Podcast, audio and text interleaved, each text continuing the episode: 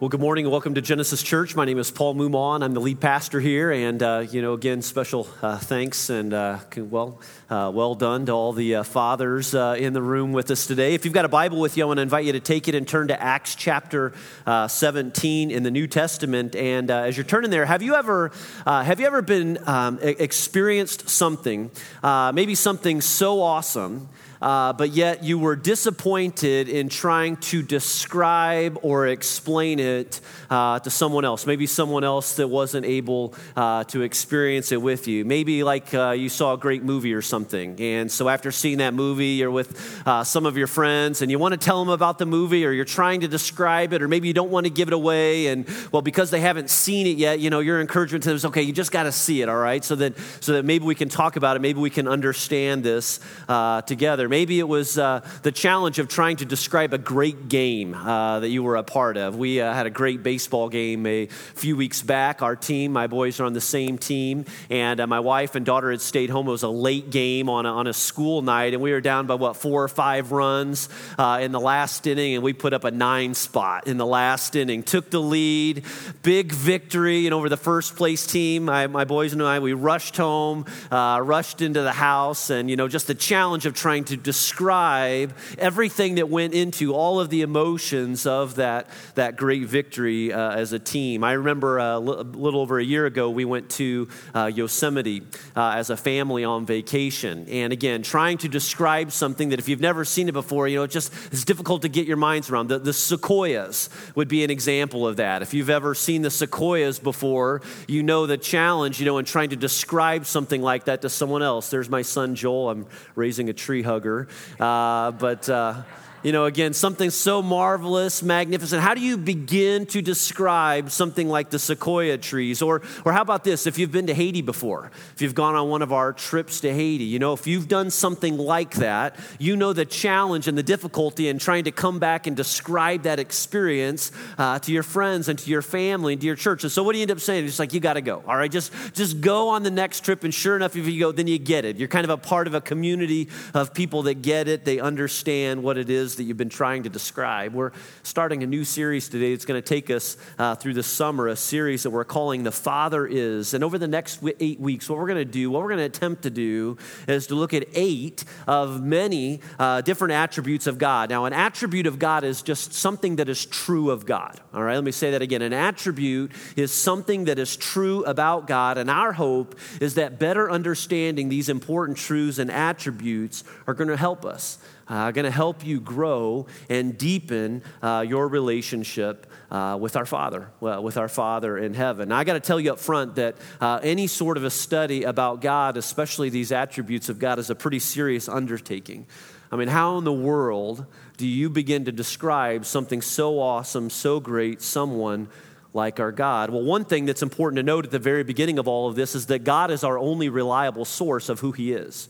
Like we have to look to God. We have to see what He has said about Himself. We have to look to Him for such knowledge. I mean, we can only know what we know about God because of what He's revealed to us, all right, about Himself. And so for that, we have to look to Scripture. We've got to look to our Bibles.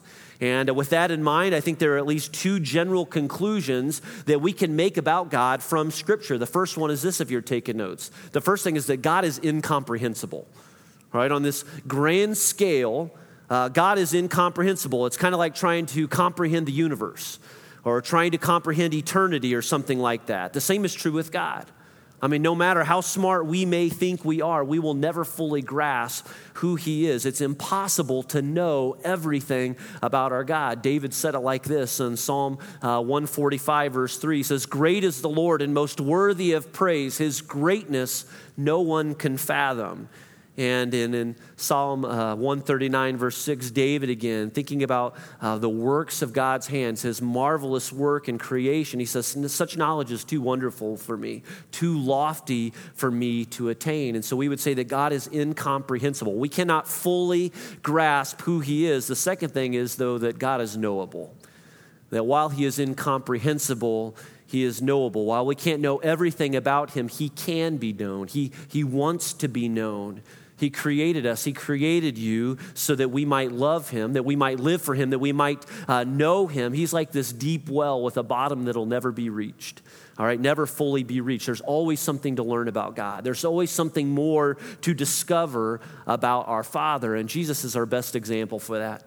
He is our best example when it comes to knowing God because he was totally dependent on God for everything, for all things. And what Jesus did for us is he modeled what it was like to have an intimate relationship with our Heavenly Father. It was Jesus that said in John chapter 17, verse 3, he says, Now this is eternal life, that they know you.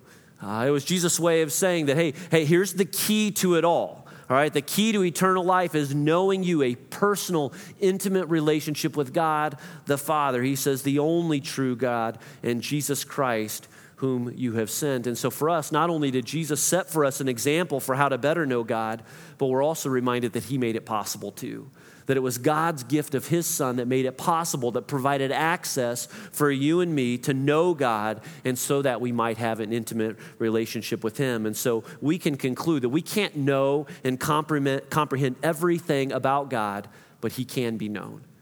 He can be known and wants to be known. And why is this so important for us? Well, I like what famous pastor and writer A.W. Tozer said about knowing God. He writes this He says, What comes into our minds when we think about God is the most important thing about us. All right, now wrestle with that a little bit.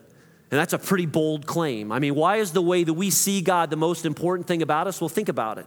Think about it. I mean, the way you see God is going to influence everything about your life. Uh, it's going to influence the way you live. It's going to influence the way you see the world. It's going to influence uh, the way you view the people in your life, the way you view your time, and uh, the way you view your possessions. I mean, the way you see God is going to affect your emotions. It's going to affect your outlook, even right now, especially right now in these frightening times that we're living in. It's also going to impact the decisions you make. It's going to impact the direction you take with your life and the way that you view things like sin. There are great advantages to knowing God for who He is. And as followers of Jesus, you know, we know, we realize the more we know God, the greater hope that He's going to provide for us. Uh, the more you know God, the greater confidence you're going to have in your life, the greater security that you're going to experience in this life. Knowing God in a deeper way is going to uh, increase your passion for Him, it's going to increase your desire to serve Him and to live for Him. The more we know God, the greater contentment we're going to experience in this life. Contentment that can only be found in knowing God alone. And so that's what we're after. Uh, that's our goal. That's the challenge of these na- next eight weeks together as we look at these uh, eight different attributes of God. Again, an attribute of God is just something that is true about Him. And I want to say this too up front that the goal in a series like this, and anything for that matter, when we talk about things like these, the goal isn't just knowledge. All right, the goal isn't just how much we can learn and tuck it away as knowledge. No, the goal, and especially for this series, is that we will know Him better and that through a series like this, and not only our time here, but in your personal study and your reflection and your time of prayer, the goal is that we will know Him better and that we will fall more deeply in love with our Father in heaven. The Apostle Paul said it like this in his letter to the Ephesians in Ephesians chapter 1, verse 17. He said, I keep asking that the God of our Lord Jesus Christ, the glorious Father, may give you the spirit of wisdom and revelation so that you may know Him better. This was a prayer that the Apostle Paul was praying for these people, for these Christians in a church like Ephesus. And I think it's a prayer that is relevant for us too. I think it's a prayer that we can pray as well, that we will know Him better. And so that's what I'm praying for this series. That's what I'm praying for me and praying for you. And I'd like to t- pause and just take a moment before I continue and do that right now. Can we pray together? Father in heaven, we do thank you for uh, your word. We thank you for how it inspires us and directs us. Uh, we thank you, Father, for uh, the promise that as we, as we study you and as we learn more about you, as we put these things to practice, as we spend time with you, this promise that we can know you better, that through your Holy Spirit who gives wisdom and revelation, that we may know you better in deeper and greater ways. Father, will you accomplish that work in us? Starting today and all summer long through this series. I pray that when we get to the end of it, we would be able to say, We know our Father in deeper and greater ways, and that will change our lives and our church for the good. And it's in Jesus' name we pray. Amen. All right, so eight attributes over the next eight weeks. I want to let you know that we're going to have some different teachers uh, throughout the course of this series, and uh, we're going to be moving around a little bit. And so, this message that I'm preaching here today, I'm going to go preach it at our Carmel campus next weekend. Steve's going to come here, and he's going to preach on the goodness of God next week. He's preaching that in this morning uh, in Carmel. So, we want to make you aware of those changes and switches uh, so that you don't get caught in the same place or a second place and hear the same message twice, unless you want to. But uh, again, today we want to look at an attribute of God that we're going to call his self sufficiency, uh, if you're taking notes. And to say that God is self sufficient, I want to give you a definition. Uh, to say that God is self sufficient is to say this that God is totally and absolutely complete within himself all right, that he is totally and absolutely complete within himself. Ever meet someone uh, that seems to have everything, everything you could ever want or need? I'm so thankful that I've got a great neighbor in Jeff who has every tool that I could ever want to use, need, borrow. He knows how to use every single one of them. He's happy to lend them. He's very sufficient uh, when it comes to his tools. On a grander scale, God's sufficiency means that all that makes him who he is already resides within himself that he needs nothing, uh, that he is dependent on nothing, that he is absolutely complete within himself. Let me look at just a few verses with you that speak to our God, our Father, and his self sufficiency. Uh, Psalm chapter 90, verse 2, uh, the words of Moses, he said, Before the mountains were born, or you brought forth the whole world from everlasting to everlasting, you are God. Or over in Job chapter 41, verse 11, God says, Who has a claim against me that I must pay? Look what God says of himself. Everything under heaven belongs to me. Or in Psalm chapter 50, verse 10, again, these words uh, uh, of our Father. Look what he says of himself For every animal of the forest is mine, and the cattle on a thousand hills. I know every bird in the mountains, and the insects in the fields are mine. If I were hungry, I would not tell you, for the world is mine and all that is in it. And then Jesus, over in John chapter 5, verse 26, says this of his Father. He says, For as the Father has life in himself, he's pointing out that God has life, all right, that he is the giver of life, that he's the creator of life. It says, So he has granted the Son also to have life in himself. He is our sufficient God. Our Father, he is sufficient. He lacks nothing, he craves nothing. Everything there is and that has ever been has been created by Him. Our self sufficient God needs nothing, and yet He created us. And He created you, and He created me. And why is that? Why would a self sufficient God create someone like you and me? Look at these promises again from Scripture. John chapter 3, verse 16. Why did God create us? Verse 16 says, For God so loved the world that he gave his one and only Son, that whoever believes in him shall not perish, but have eternal life. Psalm chapter 86, verse 15. Again, why did God create us? The writer here says, But you, Lord, are a compassionate and a gracious God slow to anger, abounding in love and faithfulness. Over in Zephaniah chapter 3, verse 17, look what he says The Lord your God is with you, the mighty warrior who saves. He will take great delight in you. In his love, he will no longer rebuke you, but will rejoice over you with singing. And then Peter in 1 Peter chapter 5, verse 6 and 7, again, just describing this God of ours. Why in the world would our self sufficient God create someone like you and me? He says, Humble yourselves, therefore, under God's mighty hand, that he may lift you up in due time. Cast all of your anxiety on him because he cares for you. The self sufficient God of ours, he needs nothing, but in love, he created us and he cares for us and he loves to provide for us. He loves us. He loves you. He is a God of love. I want to look at Acts 17 with you uh, for a few minutes uh, here this morning. And I want to look at one other example where this self sufficiency of God really comes up and uh, is presented well through the words of the Apostle Paul. Now, uh, the book of Acts is a history book. Uh, if you're new to this, uh, it describes the early days of the church after the resurrection of Jesus and his ascension into heaven. And the Apostle Paul is one of the main figures here in the book of Acts. Now, Paul was a church planter, he was a missionary, he was a disciple maker. And by the time we reach Acts chapter 17, he's on what has been referred to as his second missionary journey, a trip that has taken him to the uh, ancient city of Athens uh, in, in Greece. And so I want to pick it up with you in Acts chapter 17, uh, beginning in verse 16. And I'll just show you what I'm getting at uh, as he describes the self sufficiency of God. Beginning in verse 16, it says, While Paul was waiting for them, and he, he, who, who's he waiting for? Well, he's waiting for Silas. He's waiting for, for Timothy. These were two others that were joining him on this missionary journey. Look what it says. He was waiting for them in Athens, and he was greatly distressed to see that the city was full of idols. Now, I've never been to Athens, all right, and maybe some of you have been there, but I've seen pictures. And if you've been there, or if you've seen pictures too, you know this city is full of great art. Uh, it's full of great architecture. At least that's what we call it today.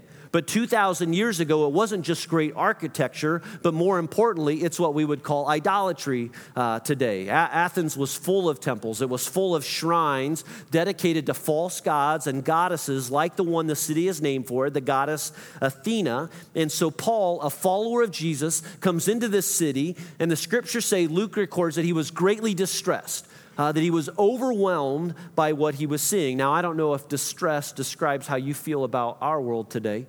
I think that could be a fair word for how I feel at times. And I'm not distressed, not only because of the violence and the division and the hate that we see so often in our country today, but also because all of the examples of what people are giving their lives to, uh, giving themselves to anything and everything but God. The fact is that our country is no different than ancient Athens. Uh, and right now we are surrounded, we are overwhelmed by idols. Now, What's an idol? Well, I like to say that an idol is anything, just anything at all that is more important to you than God. Uh, it's anything that you allow to become first and foremost a priority over you uh, in your relationship with the Lord. It's anything that catches your heart. It's anything that affects your emotions, anything that influences your life, anything other than God. Uh, Tim Keller explains it this way. I like his definition. He says, An idol is anything so important to you that if you were to lose it, your life would hardly feel worth living anymore. And so we may point to things like temples and shrines as examples of idolatry in ancient Athens, but idols, well, they take on all shapes and forms today. I mean, you can make an idol of your family. Uh, you can make an idol out of your children. You can make an idol out of your children's sports. You can make an idol out of career. You can make an idol out of money or social standing. You can make an idol out of romantic relationships or your sexual identity. And I, an idol is anything that we feel we must have. Uh, an idol is anything that we allow to take the place of God as the most important thing in life. And so for the Apostle Paul, he was just overwhelmed by this and concerned by this. So look at verse 17. It says, So he reasoned uh, which is just another word for debated, or at least was very intentional in his conversations, the people that he was coming up against. Like in the, as Luke continues here, in the synagogue with both Jews and God fearing Greeks. Uh, he also went into the marketplace, all right, day by day with those who happened to be there. Uh, a group of Epicurean and Stoic philosophers began to debate him. Now, Luke is the historian here. He's the one that's copying all of these words down. And as he writes about this account of Paul, he notes that there were two groups, at least two groups of people that were present uh, in the marketplace. There were the Epicureans, all right, and the Epicureans just simply believed that the purpose of life is pleasure and happiness at all costs. Know anybody like that today? All right, and then at the same time, there were the Stoics. Now, a Stoic is someone who believes in the potential of a greater purpose, but, but that we have the capacity really to make it on our own, that we are sufficient in of, our, of ourselves. We don't really need anything else. And so, as Luke continues, some of them ask, What's this babbler trying to say? Others remark, He seems to be advocating foreign gods.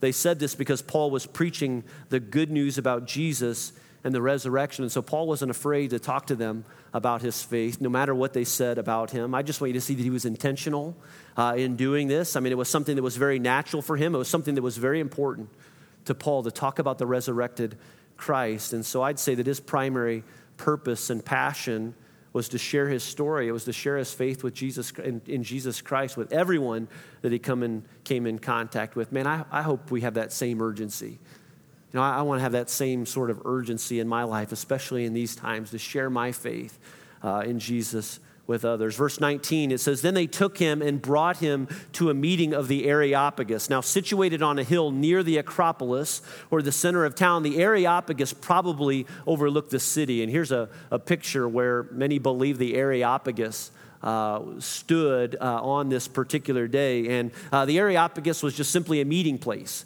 Uh, it was a meeting place where uh, the most prominent thinkers and philosophers of the day would, would come together. And, and, it was from here, it was from the Areopagus that they talk about all the latest thoughts and uh, all of the latest philosophies. And they talk about things like religion and education and the purpose of life. And so Paul was invited to this distinguished meeting place where the members asked him, let's pick it up again in verse 19. They asked him, May we know what this new teaching is that you're presenting? Verse 20. You're bringing some strange ideas to our ears, and we'd like to know what they mean. And you get a little footnote here that all the Athenians and the foreigners who lived there spent their time doing nothing but talking about and listening to these latest ideas. Verse 22 Then Paul stood up in the meeting of the Areopagus and said, People of Athens, I see that in every way you are very religious. For as I walked around and looked carefully at your objects of worship, I even found an altar with this an inscription to an unknown God. So you are, you are ignorant of the very thing that you worship, and this is what I am going to proclaim to you. Now, I want you to notice a few things here. I want you to notice, first of all, the respect that Paul extends to these men. He's not trying to insult them in any way, all right, but rather trying to establish some common ground with them from which he can share. I think that's important for us to take note of. Uh, I think we need to take note that our arrogance, our disrespect, I think our sarcasm, uh, things like insensitive Facebook posts aren't going to win anybody to Christ. All right, it's not going to happen. It's not going to accomplish uh, good. And so, notice, first of all, Paul's respect for these men and from there, Paul, he recognizes that they've got this altar there, this altar present that just simply with this inscription to an unknown God. Now, again, these were very polytheistic people. They believed in many gods, always searching for the latest thought. And so some believe they, they kind of kept this altar uh, for the God that they were maybe overlooking, the one that they hadn't yet heard of. And so for Paul, he looks at this altar and he thinks that's a perfect entry point. Right. I mean, can you just see it in him? I mean, Paul's going to use this as an entry point. I think that's an important note, too, that as you're out cultivating relationships with people, whether it be your neighbor, whether it be somebody that you're working with, maybe even just someone in your, your own family, man, look for entry points like these. Uh, look for the questions that can come up. Pray about, you know, God opening doors, providing opportunities for you to share your faith uh, to share the hope that you have. I mean, it was the Apostle Peter that said that we should always be prepared to share the, the hope that we have, you know, to share this, with others. And so for Paul, he's ready. He's ready to share truth about our God.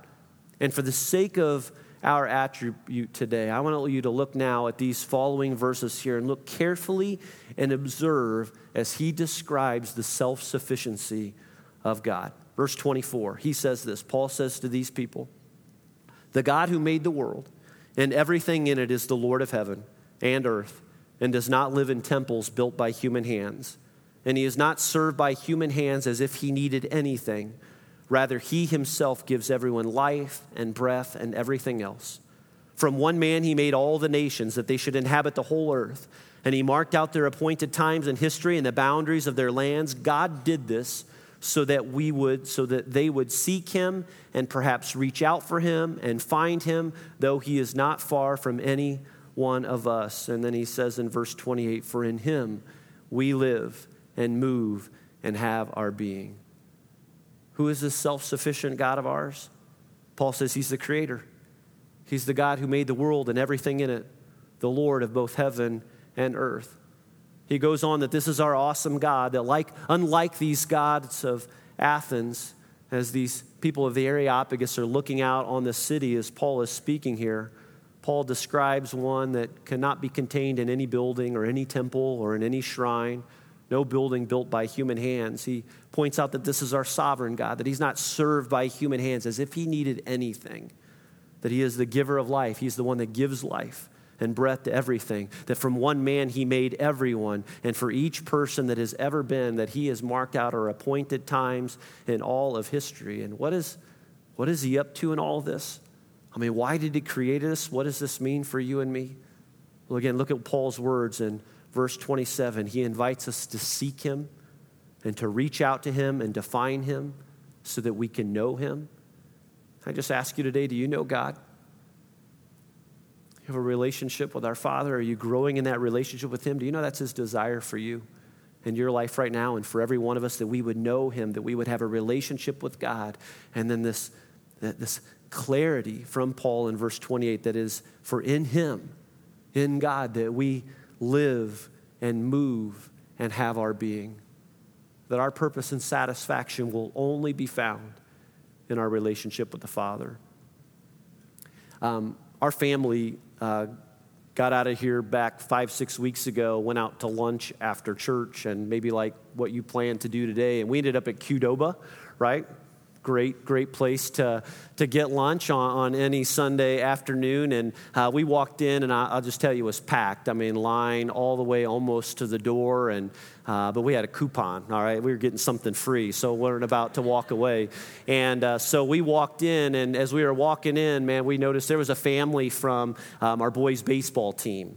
And uh, so we were talking to them, and as we got inside, I think there were probably five or six different families from Genesis that were all at Qdoba. And then I, we saw some people from the kids' schools, and so I'm just kind of working the place, if I'm honest. You know, walking over, talking, shaking hands, smiling. My wife had already found her place in line, and so I finally scooted into line a few minutes later, and this guy that was standing next to my wife turned to me and he said, "What are you running for mayor or something?" Like, and uh, and I, you know, I kind of laughed at him a little bit, and I said, "Well, you know, I'm hungry, so I'm excited now to just kind of be in line here." I said, "No, I'm, I'm a pastor." I said, I, "I pastor a church here in Noblesville," and so I just said to him, "I said, how about you? Do you, do you attend a church here in Noblesville?" And he looked at me. He says, "No, I think it's all a bunch of crap," and. Uh, so it was like, well, are you getting the fajita burrito or the tacos? And, uh, but uh, so, you know, even in strong words like that, I will honestly say he, we, we, we kind of had a respectful conversation from that point forward. But I just kind of asked him, I said, well, just tell me a little bit about that. And he said, I just, I don't see any good from it. I've seen nothing but problems and heartaches and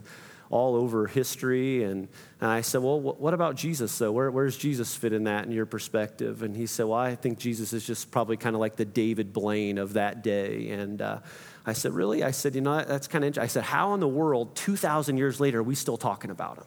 Because I said, We're not going to be talking about David Blaine in 50 years. We're still talking about Jesus. Like, where, where does that come from? And, well, I don't know. I, I don't know. And I said, Well, let me ask you this. I said, What what, what about people and what they're living for today? I mean, don't you look around and just see people searching for greater meaning and purpose? And he's like, Yeah, you know, I get that a little bit. And I said, Well, yeah, I mean, you think about it. I mean, people, look, maybe they're looking for their purpose in their career. Maybe they go looking for their purpose in a relationship. Maybe they go looking for purpose in money or sports or sex or all these things. And don't you, don't you just find over and over that, that people realize that it, it just stuff doesn't deliver? Yeah, you know, I get that a little bit. And I said, Where's that come from, though? And he goes, Well, you know, I, I, think I'd say that every one of us, I think we have a soul. And I said, Well, where's that come from, though? I mean, does that just happen by, by accident? And I, I was sharing with him, I shared uh, Ecclesiastes 3.11, which talks about how, how he has placed eternity in the hearts of all people. That I, I believe our God has placed in every single one of us a desire for something more. Like, there's got to be an answer. There's got to be a greater purpose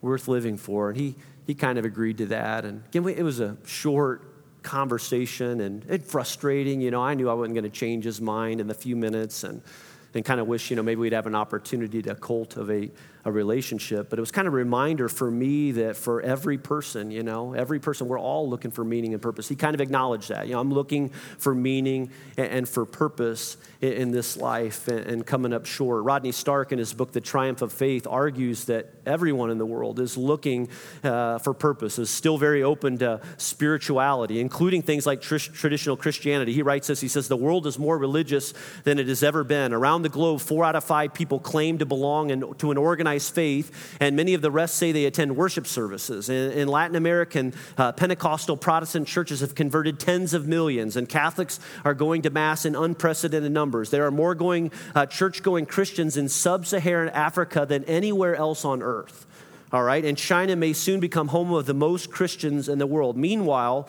although not growing as rapidly as Christianity, Islam enjoys far, far higher levels of member commitment than it has for many centuries, and the same is true for Hinduism.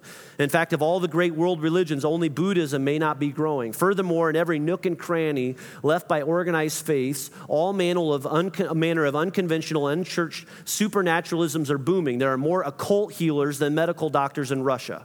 Uh, 38% of the French French believe in astro- astrology. 35% of the Swiss agree that some fortune tell- tellers really can foresee the future. And nearly everyone in Japan is careful uh, to have a new car blessed by a Shinto priest. See, built in each of us is a desire for something greater, that there's got to be an answer to all of this. There has to be purpose. There is a search in, in all of us for greater understanding. And for these Athenians at the Areopagus, Paul's answer for them was, It's God. It's the God of heaven. this unknown God that you've been looking for. He's our Father in heaven. It's in Him that we live and move and have our being. And the same is true for you and me today. The same is true that it's only in God that we live and move and have our being. And how do you reason that when it comes to a self sufficient God, this self sufficient God of ours that needs nothing? He needs no support, He doesn't need our help. The fact of the matter is, he doesn't need our nation. He doesn't, he doesn't need us to understand him. He's not obligated to account for himself in any way. This self sufficient God of ours, it just means that he's more than capable of finding joy in himself He's fulfilled in being himself. He's completely satisfied in himself. He's not lonely. God is completely sufficient in and of himself. He has everything he needs. And at the very same time, the great mystery of the all sufficient one is this that the God who doesn't need anything at all, he created you. And he created me. And he created you so that you could bring him glory he created you and me so that we could join Him in this work of healing and restoration in this world. The all sufficient God, He created us so that we could love Him and be loved by Him. He created us so that He could provide for us. This self sufficient God of ours, this Father of ours, is a provider, He's a giver and he loves to give and provide for his children. I love these words. Dave shared them from our stage just a, a little moment ago, but uh, in 2 Corinthians chapter 12, verse 9, the Apostle Paul here is writing from his own experience, and he says, Hey, here's what the Lord said to me. The self sufficient Father says, My grace is sufficient for you, for my power is made perfect in your weakness. See, the self sufficient one has everything that you need which means that He is more than sufficient for you. And for some of you today, I just say that He's exactly what's missing from your life right now. I mean, like the people at the Areopagus, for some of you here this morning, you've been looking for anything and everything to fill the void, uh, to answer the questions, to meet the needs of, of despair in your life. And the answer for you today is in these same words of the Apostle Paul. We read them a moment ago. For in Him, it's in the Father that we live and move and have our being. See, our world is nothing without God. Um, our country is nothing without God, and you and I are nothing without Him. He is what we need. We need His power, we need His love, we need His strength. God is more than sufficient for us. And what He says to the Apostle Paul, He says to you and me today. And I pray that this will be encouragement for you right now in your life. He says, My grace is sufficient for you, for my power is made perfect in weakness. You know, these words were important words for me uh, last weekend.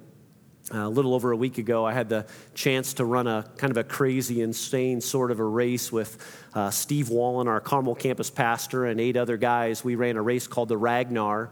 Uh, it was a 200 mile race from Madison, Wisconsin to downtown Chicago. And uh, so you start in Madison, Wisconsin on Friday morning. We started at 9:30. Again, there's nine of us, so you break the race up, 36 stages, four stages apiece, and uh, it was a thrill. Uh, it was a challenge. It was a little crazy, a little insane. The temps were unbelievable 95 degrees plus and uh, but I ran four stages. I ran one at three in the afternoon, one at one o'clock in the morning, on Saturday morning at 8 a.m. along uh, Lake Michigan, and then we finally finished uh, on Saturday afternoon. And uh, a little beat, a little exhausted, but but for me, uh, I made 2 Corinthians 12:9 kind of my verse for the race. And uh, man, I just remember running along some of those uh, hot afternoons and just praying those words Your grace is sufficient for me. Your power is made perfect in my weakness. And I am really weak uh, right now, Lord. And uh, man, it was fun to have that experience, but most importantly, to, to have that time with Him. But I got to tell you that those words were not only